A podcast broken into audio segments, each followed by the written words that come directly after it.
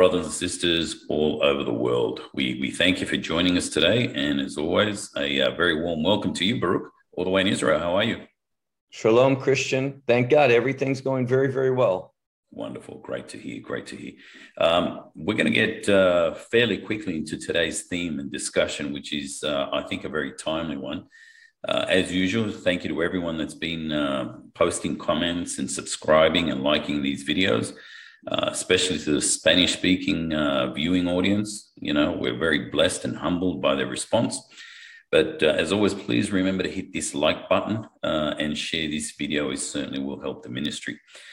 Um, just before we commence, Baruch, I, from a personal point of view, I'd like to uh, make a comment about one comment that a lady posted in one of our recent videos, which um, was quite an interesting one. She made the comment there about that I was personally pushing my political agenda uh, on these videos and that I was having some sort of influence on you, Baruch. So uh, I normally don't respond to any of these things, but I thought it was important to clarify this from my perspective that I'm certainly not pushing any political agenda. Uh, what I do actually do is any government or government leader that opposes the word of God, I will make mention of that. Uh, whether they're liberals, Democrats, um, Republican, from the Labor Party, whoever it is, if they are specifically and openly opposing God's word, uh, whether it be by um, supporting abortion, homosexual marriages, euthanasia, whatever the case is, I will certainly not be silent. And um, and, and, I'm the, certainly probably the last person to have any sort of influence over you, Baruch. What are your comments? Well, I, I appreciate the stances that you take. I'm in agreement with that. I think one of the things that uh, has been a real asset for these videos is that we we see very closely eye to eye on these issues, and I think the reason for that is that you don't have a personal agenda. I don't have a personal agenda. We have a kingdom agenda. The basis for that agenda is Scripture, what the Word of God says. So that's going to produce unity between fellow believers. And I hope that's what, what people are seeing, that there should be a, a commonality among believers. Now, at times we may disagree with, with this aspect or something. We're growing together, we're learning, all of us, and we're having our ideas shaped through the Spirit of God, through, through study, through the influence of one another. That's good. The scripture speaks about ironing, sharpening iron, mm-hmm. iron. But the, the message is we're seeking truth we don't claim to have all truth. We know the Holy Spirit leads us in all truth, but we're pursuing what we believe is God's agenda. Amen. Thank you. So, moving on very importantly to today's theme, which is it's time for battle. Do not be silent. Um, we're not sensationalizing this, by the way. It's it's just purely looking what Scripture tells us and what the Lord is expecting from us, especially in these days. So, please remember, I don't write the mail, I just deliver it. So, um, and it doesn't really matter also what Baruch and I personally think it's what the word of God tells us. So, with everything we see around us, it is uh, our responsibility to engage and not to be ashamed of the gospel of Yeshua. So, Baruch, if you're ready, let's begin. Okay. So, the first scripture we'd like to look at and then we can put some actual context behind this, is in the book of Jude. Jude, a bondservant of Jesus Christ and brother of James, to those who are called, sanctified by God the Father, and preserved in Jesus Christ, mercy, peace, and love be multiplied to you. Beloved, while I was very diligent to write to you concerning our common salvation, I found it necessary to write to you, exhorting you to contend earnestly for the faith which was once for all delivered to the saints. Baruch, over to you for your comments on this uh, powerful scripture. Well, I like the fact that you emphasize to contend earnestly, sincerely. And it just reminds us that we are in a battle. We cannot ignore that. We cannot deny that. We need to see that there is an enemy. He has servants. There is a demonic aspect, a supernatural aspect, and we need to be aware of that so we can indeed contend. And I think today there's a hesitancy among many people not to want to, to speak out, not to want to do exactly what we're commanded to do, to, to battle for the faith. And, and the reason for that is a misunderstanding. It says earlier, love be multiplied to you. Uh, I got an email uh, maybe a week or two ago about hate. You know, the person says, God is love, God never hates. Well, the problem is when we look at the scripture, God says that he hates Esau, this man who was evil, perverse. And we see that, that God, because he is love, that love demands that he hates those things that are contrary to his will. And as we, recipients of the Holy Spirit, we need to have that same love that will manifest at time with hate for sin, hate for unrighteousness, hateful evil. And therefore, we, as it says here, must stand against it, not to be silent, not to be passive, but to step out and speak truth and contend. That's our call for every believer. Amen. And it's interesting you mentioned that, Baruch, because uh, I've actually noticed some believers as well. They try and add, like in 11th commandment, that thou shall be always nice. Um, you know, they don't focus on the other 10 commandments. So, and by the way, anyone is writing to say, well, the 10 commandments don't apply anymore, well, that is incorrect. The 10 commandments are definitely applicable to us today. And it's important to look at those. I mean, when a believer is speaking up passionately against abortion, which is murder, they will judge, some people judge and say, well, like you said, Baruch, but God is love. Of course, we know He's love, but these are the same people that are more offended that we're sometimes less kind on people that are committing abortion than the slaughtering of innocent babies. It just doesn't make a lot of sense. But uh, what are your comments on that, Baruch? Well, we, we hear all the time people say that that verse from, from Matthew chapter 7 do not judge. Hmm. But there's a big difference, in my opinion, in what we're trying to do, which is not to judge. And that, that concept of judge has condemnation, it has to do with a punishment.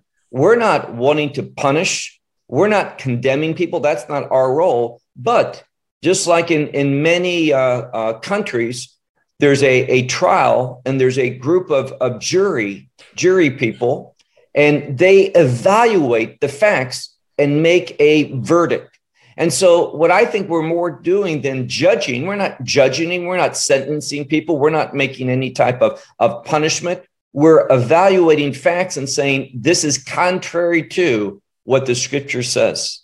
And we're warning people in in in sharing these videos that there's certain individuals that many people embrace and think are, are men of God, women of God, but they're very dangerous. And when you evaluate what they're teaching, we find that it's in conflict with the word of God. And that needs to be pointed out in love, in kindness, but nevertheless, it needs to be pointed out sternly. And it's not an act of, of, of hate, rather, it's an act of reproving. And the scripture says to do this several different places throughout the Bible, off obviously also in the New Testament. Amen. Now, uh, please correct me if I'm wrong, Baruch, but contend earnestly. That, that word contend in the Greek, I've heard that that's also can be interpreted as wrestling, like a hand to hand combat. Is that correct? Um, I believe so. I don't know specifically that verse, what the, the word is, but uh, many times we see in, in Hebrew, they have the word mavak, which is a, a contention, or it comes from the word for a struggle or a wrestling match. Mm-hmm. And we see that same aspect applied to, to Yaakov, Jacob, when he was wrestling the angel. And what was he wanting to do? He didn't wasn't passive, but he was wrestling because he was seeking blessing. And that's what we're trying to do. We're trying to be an influence for truth so that people can walk in faith and they can be a recipient of God's blessing or an instrument of God's blessing. That's what interests us is, is helping people find the place, the location, which is the will of God, where they can be blessed by God or be an instrument of blessing someone else rather than being against what the word of God commands, what the word of God instructs, what the word of God desires for, for his people. Amen. Uh, you and I have also touched on this previously, Baruch, but during this whole, uh, whether it be pandemic and government uh, mandates and so forth, uh, the majority, not all, but the majority of the church around the world has been fairly silent. Uh, that's probably why we've got the theme today about it is time for battle, even though some Christians will say we should never be engaging or mentioning battles, but we're going to look close to what the Bible says. But in your view, has a great part of the body of Christ being very silent and passive through this whole process? Yes, I think that instead of faith being the foundation of the church today, it's it's become more fear. And we're not called to walk in fear, we're called to walk in faith. And I don't see much of that today. I see a total uh, uh, submissiveness to the world's agenda rather than strengthening one another, meeting, praying for, laying hands on, anointing, doing these things that God has commanded us to do to, to minister to one another, to grow in the faith, to share our faith. It's like, in my opinion, and there's certainly exceptions uh, to this, but the, the church has retreated back and, and ha- has taken its leadership from governmental mandates rather than from what scripture mandates us to do. And we don't want to misunderstand what the scripture says.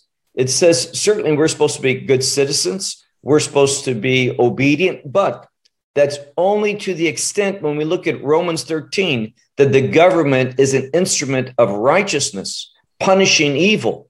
I think that in many places in the world, in fact, the vast, vast majority, the government is not an instrument of righteousness. It's not punishing wrongdoers, but it's rewarding wrongdoers. It's an instrument of that which is contrary to God's standards of righteousness. And again, we're supposed to stand up, speak out, take action, do things to oppose this. And, and we don't see much of that today, unfortunately. Correct, correct. And just before I move on to the next scripture, just uh, I want your thoughts, Baruch, because here in Australia, just in the last couple of days, it was announced that uh, they're planning to reopen some of the states here in mid October. Uh, with conditions, of course. And uh, the one I'm really interested in your opinion, Baruch, is that they're saying that um, churches will be open, but only to double vaccinated people. What's your view on that, Baruch? Um, I think the the whole vaccination issue it's a, a very very serious one.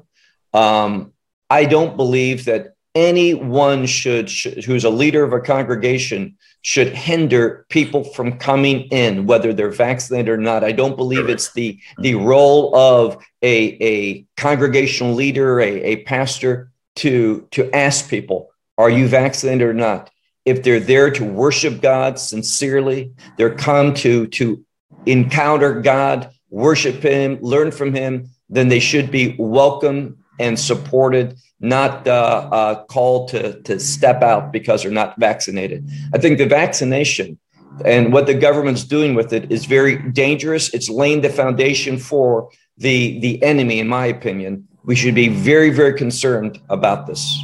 Amen. Thank you. And I totally agree with you there. We'll be looking at the next scripture now. Second Corinthians 10, verses 3 to 5. For though we walk in the flesh, we do not war according to the flesh. For the weapons of our warfare are not carnal, but mighty in God for pulling down strongholds, casting down arguments, and every high thing that exalts itself against the knowledge of God, bringing every thought into captivity to the obedience of Christ. There's a lot of um, words there that is basically talking about battle and uh, engaging in battle. But over to you, Baruch. Well, the last part of the verse is where I'd like to begin, where it says to bring every thought captive to the obedience of, of Christ. There's the foundation. We want to be obedient to Him. And that means what we see here in the language, as you pointed out, is a very warlike uh, vocabulary here. And that we're supposed to walk mightily in God using the, the spiritual uh, vessels that God give to us, the blessings, the provision that He gives to us for doing just that, pulling down strongholds, casting down arguments. And I think that there's a lot of propaganda, a lot of arguments that are, are being mouthed through governments today. And these things are against the knowledge of God. And I think this really lays the, the, the foundation for the problem today with the weakness of the church. We're not living in the knowledge of God. There's a hesitancy. People are focusing upon other things rather than what the scripture says about God's nature, his attributes, his purposes, his character. And because of that, we are being moved away from the call that has been placed upon the body of believers. Amen. Thank you. The next scripture we're going to look at will uh, we'll actually be spending uh, quite a bit of time on this scripture. I'll read this carefully, but then I'll hand over to you, Baruch, because it's such an important scripture for what we need today as believers about the full armor of God. Ephesians 6, verses 10 to 18. Finally, my brethren, be strong in the Lord and in the power of his might, put on the whole armor of God that you may be able to stand against the wiles of the devil. For we do not wrestle against flesh and blood, but against principalities, against powers, against the rulers of the darkness of this age, against spiritual hosts of wickedness in the heavenly places. Therefore, take up the, the, whole armor of God that you may be able to withstand in the evil day, and having done all, to stand. Stand therefore, having girded your waist with truth, having put on the breastplate of righteousness, having shod the, your feet with the preparation of the gospel of peace, above all, taking the shield of faith in which you will be able to quench all the fiery darts of the wicked one, and take the helmet of salvation and the sword of the Spirit, which is the word of God, praying always with prayer and supplication in the Spirit, being watchful to this end with all perseverance and supplication for all the saints. Before I hand over to you, Baruch, uh, because I'd really like you to spend a bit of time on this because it's so important you and I were just having a brief conversation before starting recording, and there's a question that people are asking, which I believe is a very good question as well. The armor of God, some people say that should only be applied once, but I think you and I both agreed that it should be an ongoing, regular, daily thing. Over to you, Baruch. Yes. Um, for example, a, a pilot, before they take off, they go through a checklist. And I look at this and I see this as a spiritual checklist that every day when we, we get up and maybe several times throughout the day, that we need to go over that and realize that we are in a spiritual battle. There is spiritual warfare. The language is, is very clear here concerning this, this battle that we're in. And I think it's good to take this, maybe like you said, uh, slowly. But one of the things that stands out to me is where it says the whole armor of God. Yes. When we're not taking the whole armor of God, only portions of it, it makes ourselves very vulnerable. And I think this is the problem as we go through some of these things, we'll see that a lacking of this or that exposes a weakness. It gives the enemy a stronghold over our life, in our life, to, to work against us. And I think this is very common today because people are not walking with a great commitment to scripture. And, and let me give you an example. So many times I get emails from people saying, What do you think of this book? This is what we're studying in our, our, our Sunday school class or our week, uh, midweek service. We're going through this book and such. And I've seen that some of the people who are, are fellow on, on television programs as well, they're, they're dealing with uh, uh, material that is kind of a what we call in Hebrew aguda, a, a legendary material, myths, prophecies that individuals give rather than dealing with the word of God. So whenever we do that, it weakens us. And I think the key thought here is it makes us very vulnerable to the enemy's attacks. And also, uh, I think we've also touched on this previously, but when I read Ephesians 6, uh, I, I don't think this God has an intention for us to retreat because there's nothing there that defends our back. So I think that his view is that we should, you know, move forward. Um, in saying that, Baruch, what for believers, we said that this is a regular thing, like a checklist, but I think it's important to point out that we are not promoting any violence in the natural realm. This is purely um, because human nature is tempted to fight in the flesh, but it's a spiritual warfare, and we need to engage it in in a different realm. Is that correct, Baruch? Very correct. Yes, we're not advocating any type of physical violence Uh, these things, when you look at our, our equipment, our weapons, we find that they are not. He uses some military terms, but then he says, for us, it's not those literal things, but as we're going to go through in a moment, we're going to see that there's other things that he wants us to use because the battle is first and foremost a spiritual battle. Now, there's physical aspects. We see things with our eyes that the enemy is doing, but it's it's physical. And the next point I would like to, to talk is that we're supposed to, to stand mm. against. That's very important. We are called to stand against. And notice what it says. The, and I think your translation says the uses the term the wiles, but it's simply a word which means the deceit mm. of the devil. Correct. And it's interesting. Now, there's many different words. He could have used the serpent, he could have used the term Satan, but he used here the word devil. And that word comes from the Greek word where we get the term diabolical. Mm-hmm. So, diabolical involves wisdom, it involves trickery, it's something that, that has a great deal of intelligence behind it. That's who we're up against. And if we walk in the flesh, if we use the natural, if we think that the weapons are, are a, a gun or, or something like that, we're going to be defeated because it's not a physical battle. It's spiritual, as he says. We do not wrestle against flesh and blood, but against principalities and, and powers, against rulers of darkness.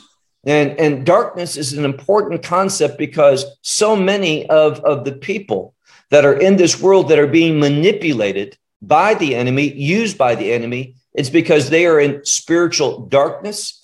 And another very significant term here is wickedness. When, when someone, God forbids, enjoys wickedness, this exposes them to the influence and the control of the enemy. It talks about that, that wickedness is, is one of the tools. If you look, for example, in Second Thessalonians chapter 2, wickedness, I think it talks about the mystery of wickedness.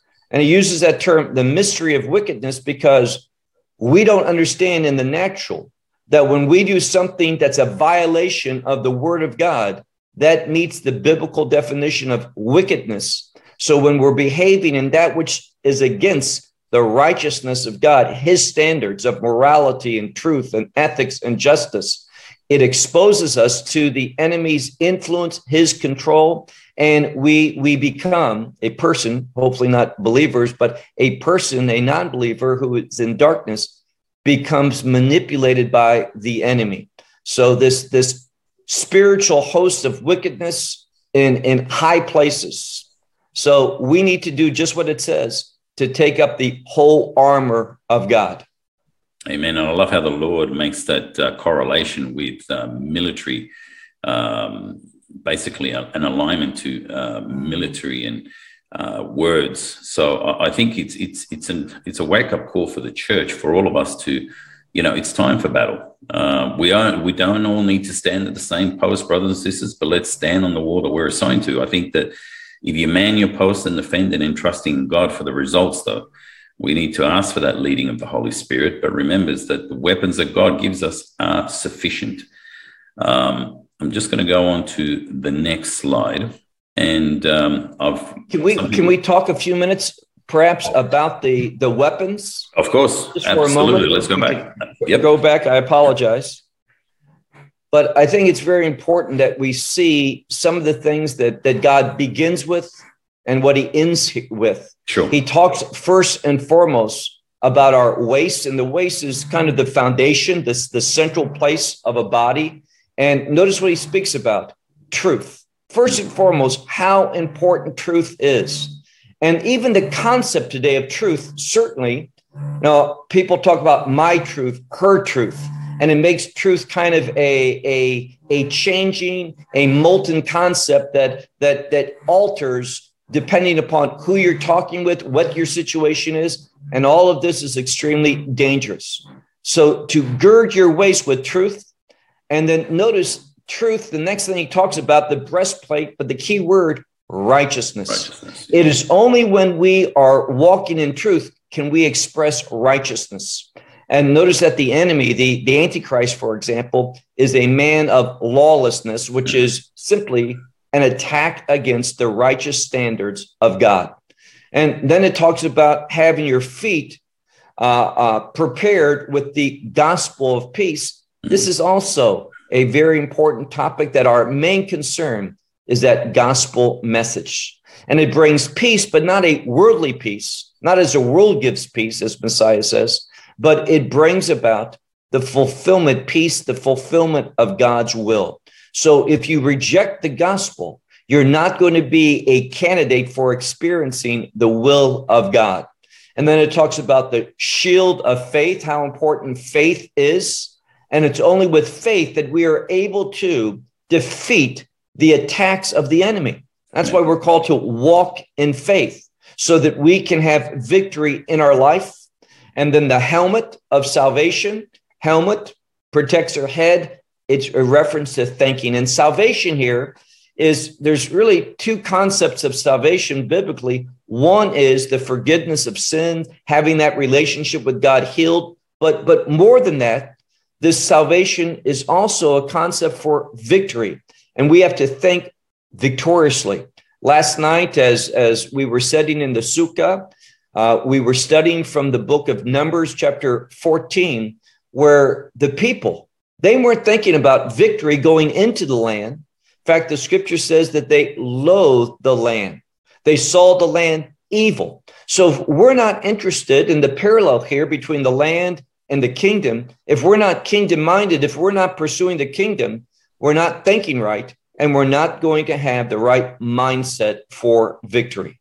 And then it talks about the sword of the spirit. The, the main weapon for, for battle is the spirit, the spirit of God. And it speaks here about how there's the unity between the Spirit of God and the Word of God. So we begin with truth and we end with that which is truth, the Word of God. So we could spend literally six, seven, eight, eight uh, hours yes. on these different things, going through them. But a quick overview of the importance of what God gives us to wage war. And obviously, here it's not a, a physical war of violence and inflicting suffering and pain and harm on people. It's walking in truth to express righteousness and to testify of, of the fact that God is the Lord Almighty. Amen. Wonderful. Thank you for that overview.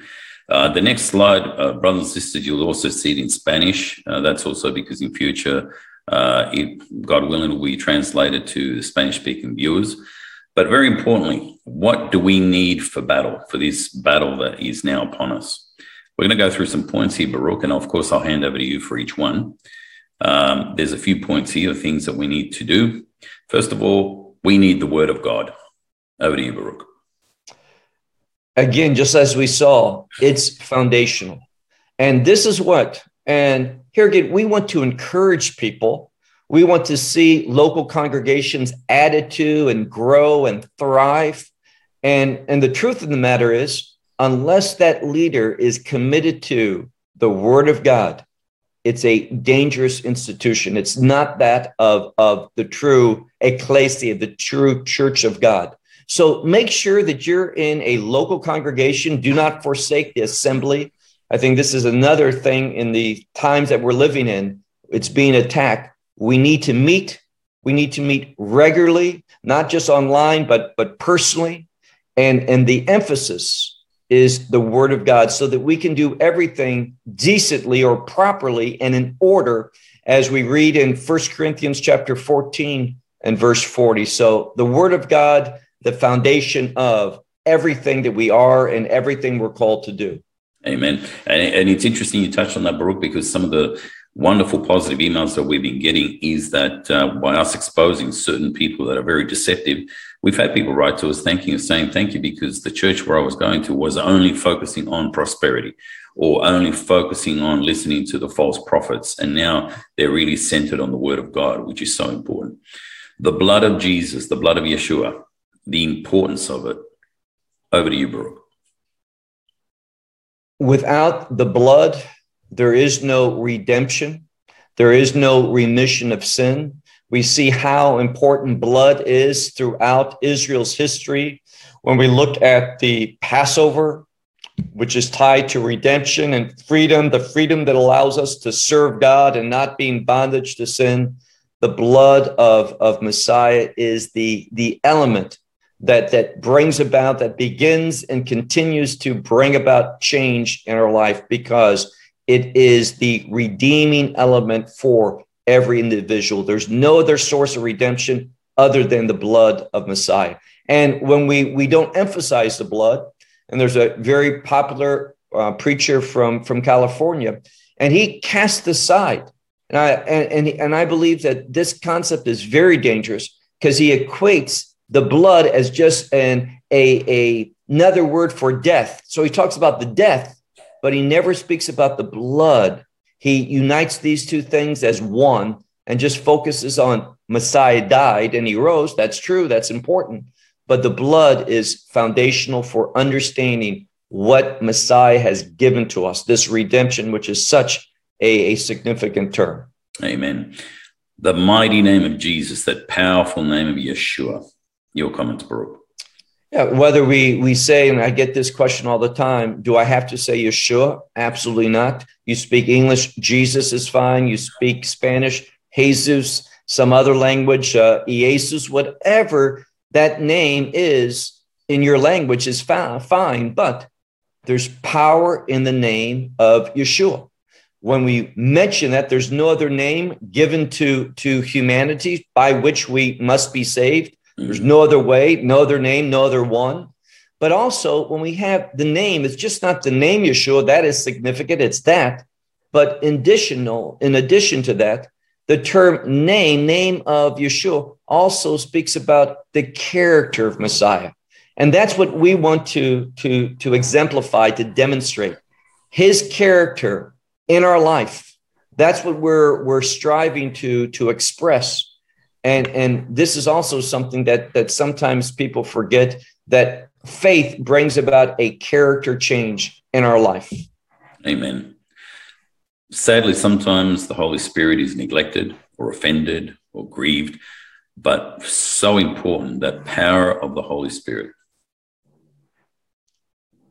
Here again, the, the anointing, the power of the Holy Spirit is found in the anointing. And this word for anointing, it's a, it's a gift. And it just doesn't happen uh, uh, haphazardly or by chance. It happens when people submit what we talked about earlier, bringing every thought captive to the obedience of Messiah. And it really begins, and I, and I shared this not too long ago in a, a message that I think will, will be released soon. And that is, it's only when I make a commitment, God, I want to obey you. And with that desire to obey God will come revelation. And with that revelation, if we want to submit to it, we're going to find the anointing also follows. So it goes hand in hand the revelation of truth God being our teacher, God leading us through the Holy Spirit and through the power and the provision of the Holy Spirit. Without the Spirit, there's not going to be order in our life. There's not going to be provision. There's not going to be insight. In fact, without the Holy Spirit, we are, are helpless to do what God has called us to do. Amen. We also need to be in these last days when we're ready for battle, be fully dependent on God. Your comments, Baruch.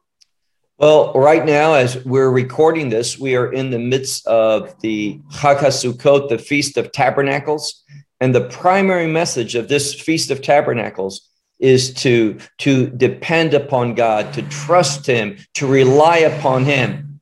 And so this is a message that we emphasize during these seven days of, of Sukkot, but it's foundational for every day of our life.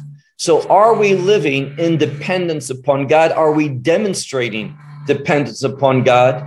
And one of the things that's a, an outcome of this is whenever God calls us to do, we are not going to be in the natural by ourselves, apart from God, apart from his anointing. We're not going to be prepared to do what he calls. It's only when we recognize our dependence upon God and seek his provision, seek that anointing, wanting to to express his character then god is going to supply so recognizing our dependence upon god is is at the heart of walking in faith. Amen. The importance of prayer and fasting as well, Baruch. They go together. There's there's no fasting without prayer. And fasting, there's so many benefits of fasting. Fasting gives us revelation. When we fast, we're seeking revelation, we're seeking power, we're, we're seeking change in our life. And also, fasting is a, a testimony that just that we want to weaken the flesh because we know that the solution's not us, but rather it's the Spirit of God. So, fasting is an invitation to the Spirit of God to work in our life. And there's no true biblical fast without prayer. Fasting prepares us, changes us so that we can pray effectively. And, and the last thing about that, that point is prayer is just not making your supplications, your requests, your thanksgiving known to God. That's part of it. Mm-hmm. But the Hebrew word for prayer is lehit palel, and that is in what's known as the reflexive stem in, in Hebrew. And that reflexive stem means back and forth. So if if my prayer life is just me speaking to God, making known all these things, and I say amen and I get up and leave, that that's half prayer. We're missing the most important thing because whatever I'm going to pray, God knows my needs before I ask them. He's very much uh, equ- equated with them. But the message is of prayer is yes, we make these requests, but also we wait to listen. And fasting assists us in that part of prayer where we're listening for God's counsel to us, for God to lead us, direct us, guide us, to give us insight. So prayer is seeking God's response in our life, that He puts that into our heart, that He communicates with us. And how we know that is God's communication is that it's always can be verified with Scripture. God's never going to say something that is not in, in line with the revelation of his written word. Correct. Amen. And the final point that we have is please don't be silent. Let's not be ashamed of the gospel. But over to you, Baruch. Yeah, uh, this goes back to what we talked about earlier, and that is to to a large degree, the the church has been uh, absent, mm-hmm. it's been silent, it's been idle, it has not been doing. I mean, just to think, just as some have closed their doors for months. Okay. Why? Because of a disease? Don't we believe that God is greater than that disease? And, and don't be silent. I think one of the reasons why people are silent is because they're fearful and they're holding on to life at all costs. Mm. Now, I had a discussion, we'll go back to, to the vaccines. I can tell you that, that whether you get it or not, it ought not be for, for, for fear and for preserving one's health. Let's not make health our, our objective. Let's make truth and faithfulness. Health comes, as we see in the scripture, as we prosper spiritually, we will also frequently prosper in the physical. Now, that doesn't mean that people might not be disabled, that they may not have disease, but you know, the, the great physician is, is God.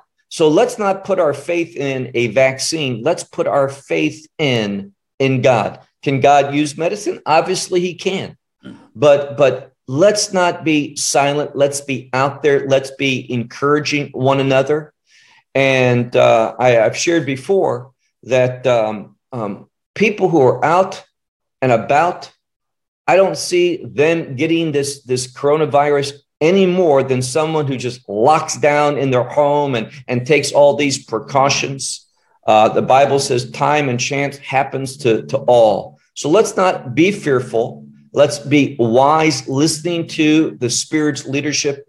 Go where God wants us to go and, and leave the outcome to him. I mean, if if I die today, so what? First of all, God can raise up a million people, can do what, what we do better than what we do. So God's not dependent upon any individual. He's dependent upon himself. Secondly, secondly, to die, as Paul says, you know, given the choice, he says, personally, I choose death because to be absent from the body is to be present with the Lord. Is there anything better than that? Amen. So let's not fear death. Let's not cling on to life. Let's not have that, that mentality that some Christians have as, as preppers, just wanting to hold on, hide out, just endure and endure for what? We're supposed to be light. We're supposed to be contending. We're supposed to be battling. We're supposed to be visible in our faith. And if that means we lose our life, praise God for that because we have eternal life. Just because I'm released from this body, there's nothing that bad that comes from being released from this body and being present with the Lord. So let's have the right emphasis and not walk and live in fear. Amen. Well said, brother. So, brothers and sisters, this is how we navigate through these waters. This is how we prepare for battle. So, I hope this has been encouraging to you. Um, apart from the obvious attacks, though, Baruch, that the enemy has put in place, whether it be through false teachers, what's happening around the world, and governments and mandates and vaccines, I think one of the biggest attacks that I'm seeing uh, against believers is discouragement. We're going to go through some um, scriptures, Baruch, which are wonderful promises of God that we need to hold on to. But what's your initial comment, Baruch, about how we fight discouragement? How we fight discouragement? Yes. Do the will of God. I, I've never met anyone who is walking in obedience that is discouraged. Because when we walk in obedience, we see the faithfulness of God. And for me, and I'm sure I can speak for Christian as well, there's nothing more encouraging than seeing God at work. I mean, not only does it encourage us, but it's a it's a cause for joy, for thanksgiving. So let's not be discouraged. Let's be obedient. And you'll find that you have great encouragement, that you'll have a zeal for life. And, and that's what we're supposed to have a zeal for, for life with God, demonstrating his truth.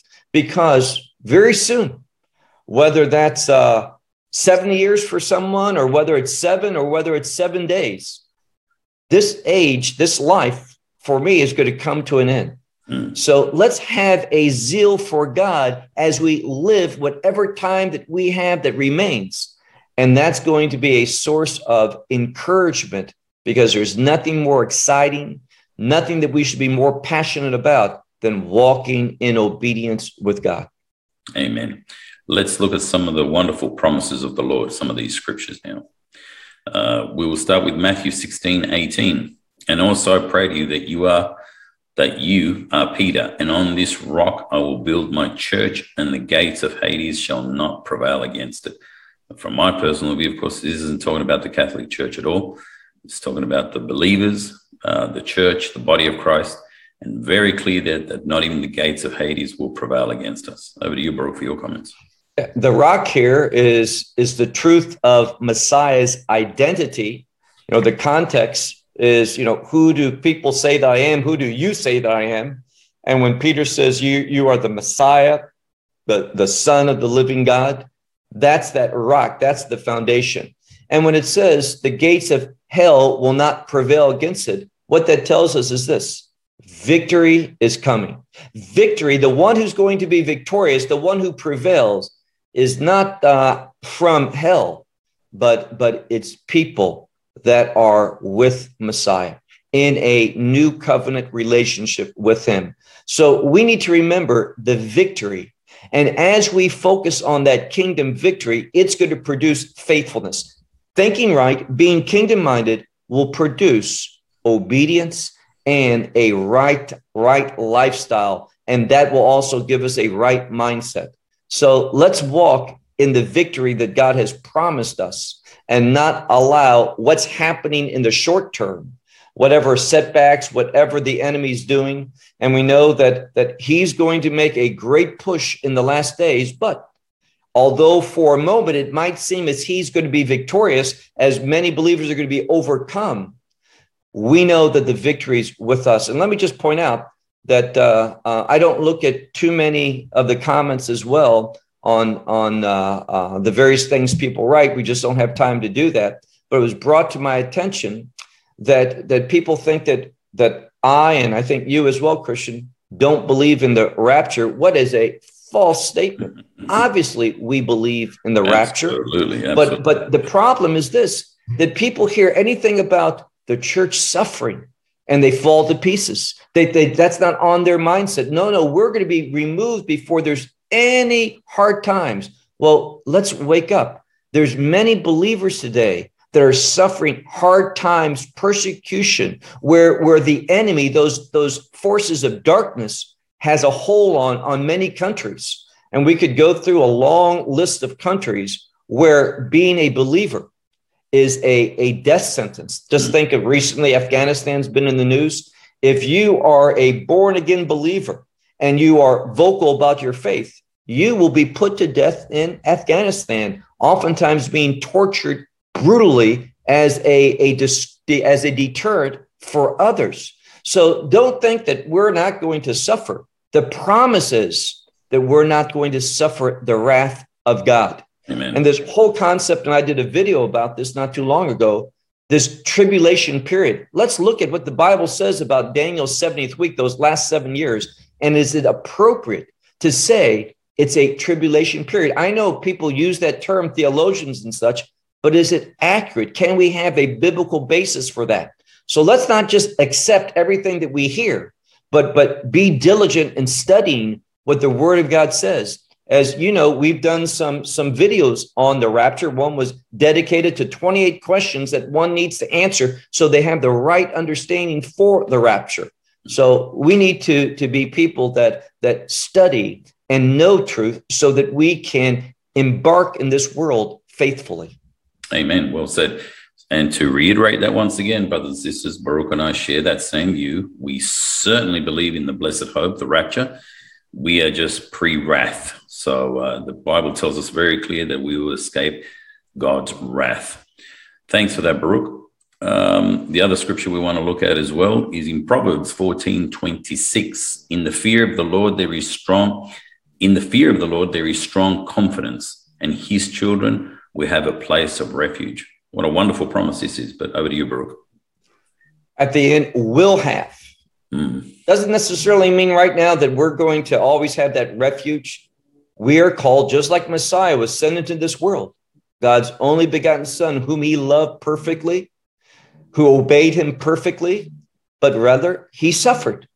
So we may suffer, but we have a future place of refuge, the kingdom of God. But but here's the, the main takeaway in the fear of the Lord. That word for fear has to do with making God the priority mm. above all other things.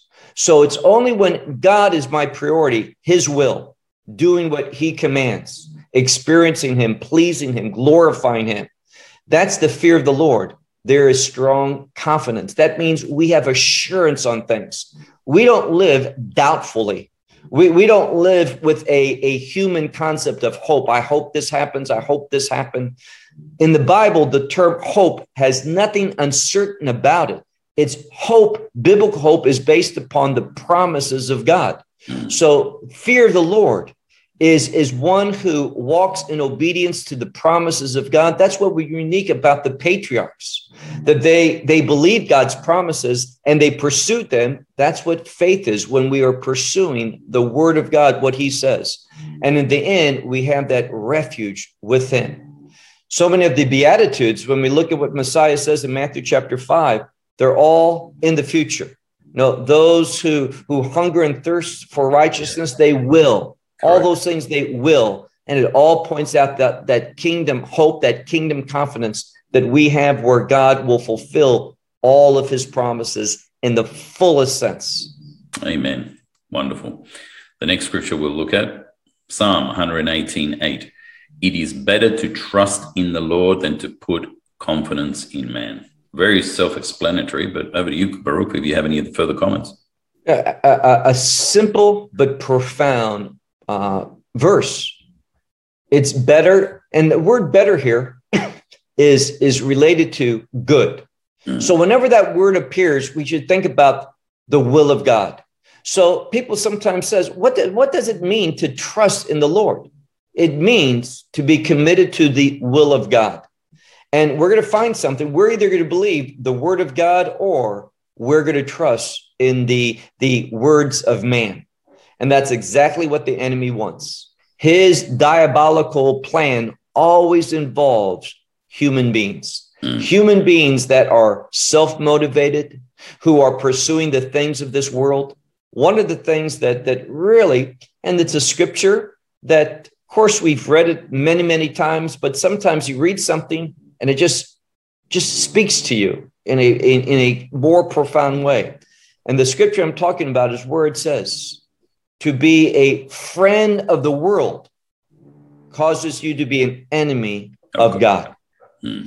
And you notice today, the whole world, in fact, there's a recent article that a good friend of mine sent to me about, about America and China relations. And what we find here is America is lessening their, their commitment to human rights in regard to China in order for China to get on board with climate change. Mm. And, and this is loving this world, loving the creation rather than loving the creator.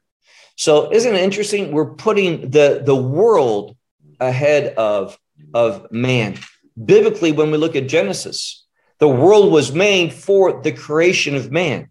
But but we're turning it upside down and, and loving the world and compromising with uh, uh, care, concern, love, justice for, for a fellow human being.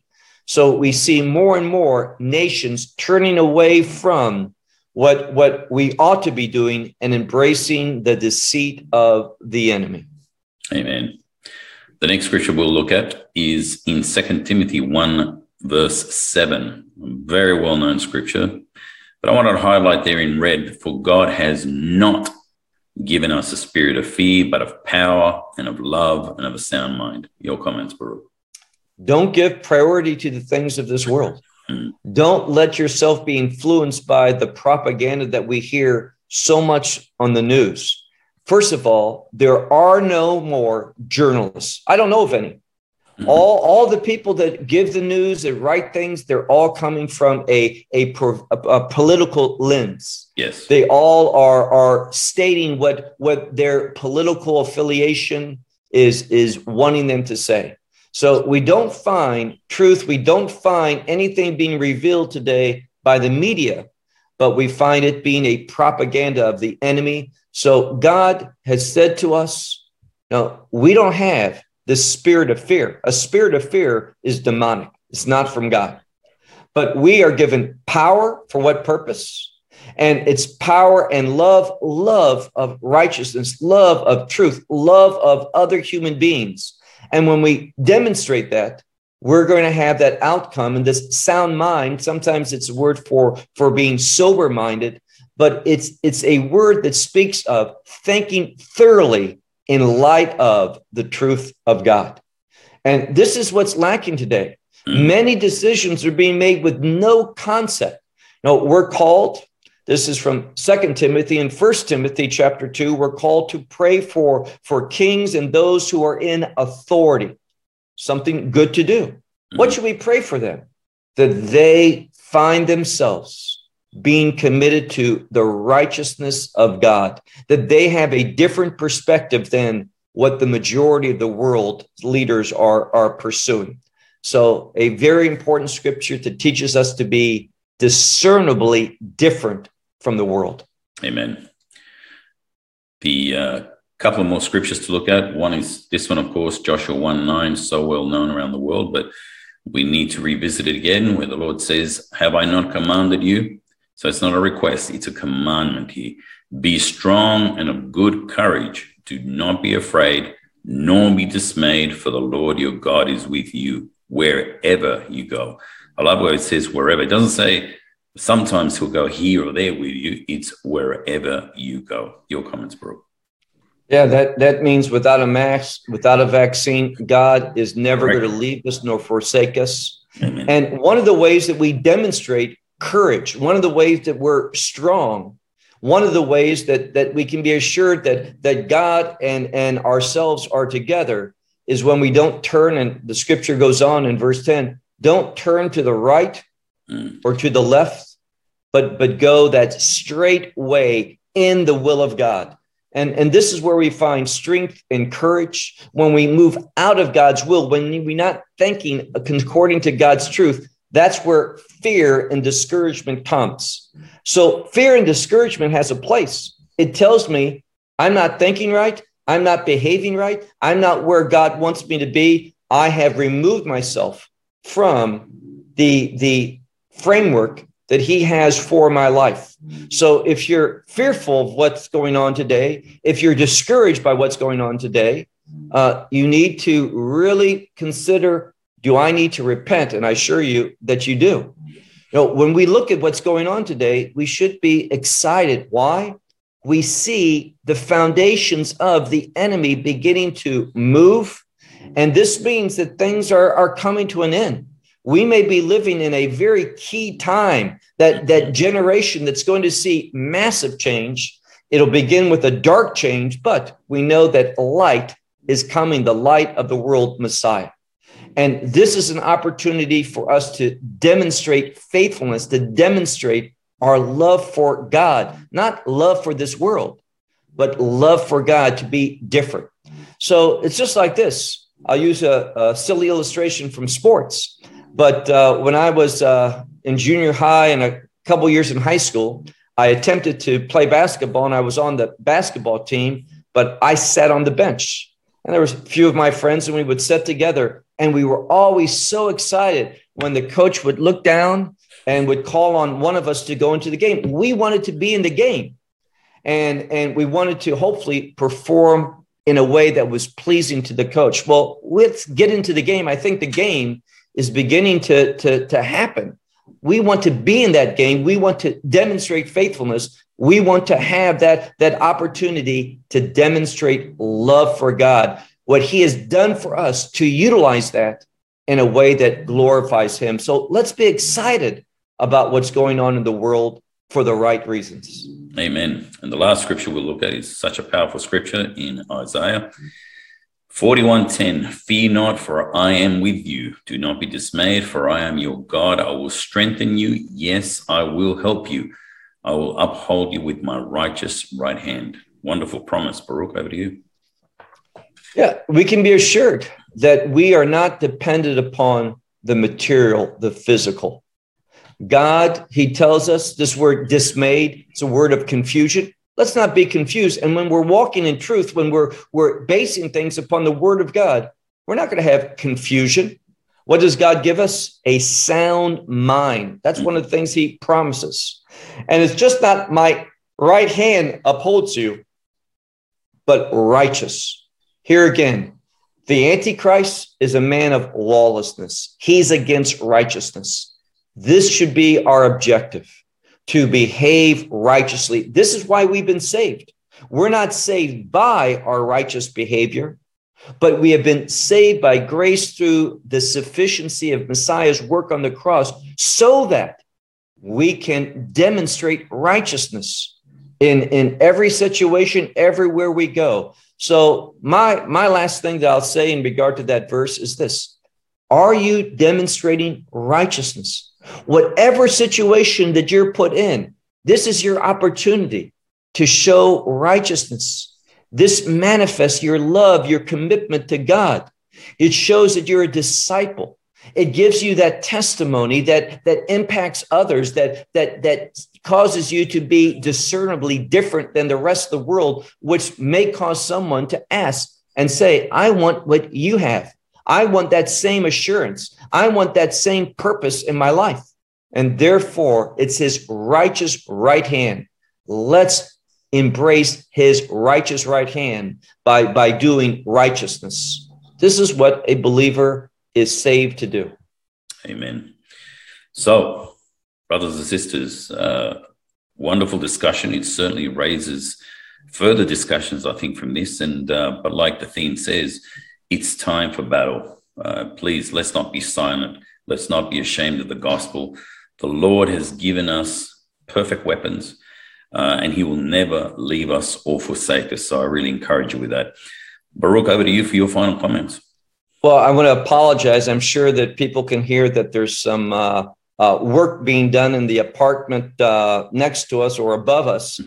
Uh, it's not supposed to be done. When you asked what time do you want to do it, I said early. It's eight o'clock when we began in Israel because during Sukkot, no uh, shipputzim, no repair work is supposed to be done during this whole week in our building to honor Sukkot. But if someone does, it's not supposed to begin until after 10 o'clock in the morning. So we have a violator that, uh, uh, but this just shows that the enemy's always at work trying to bring distraction and such to to what God wants to share.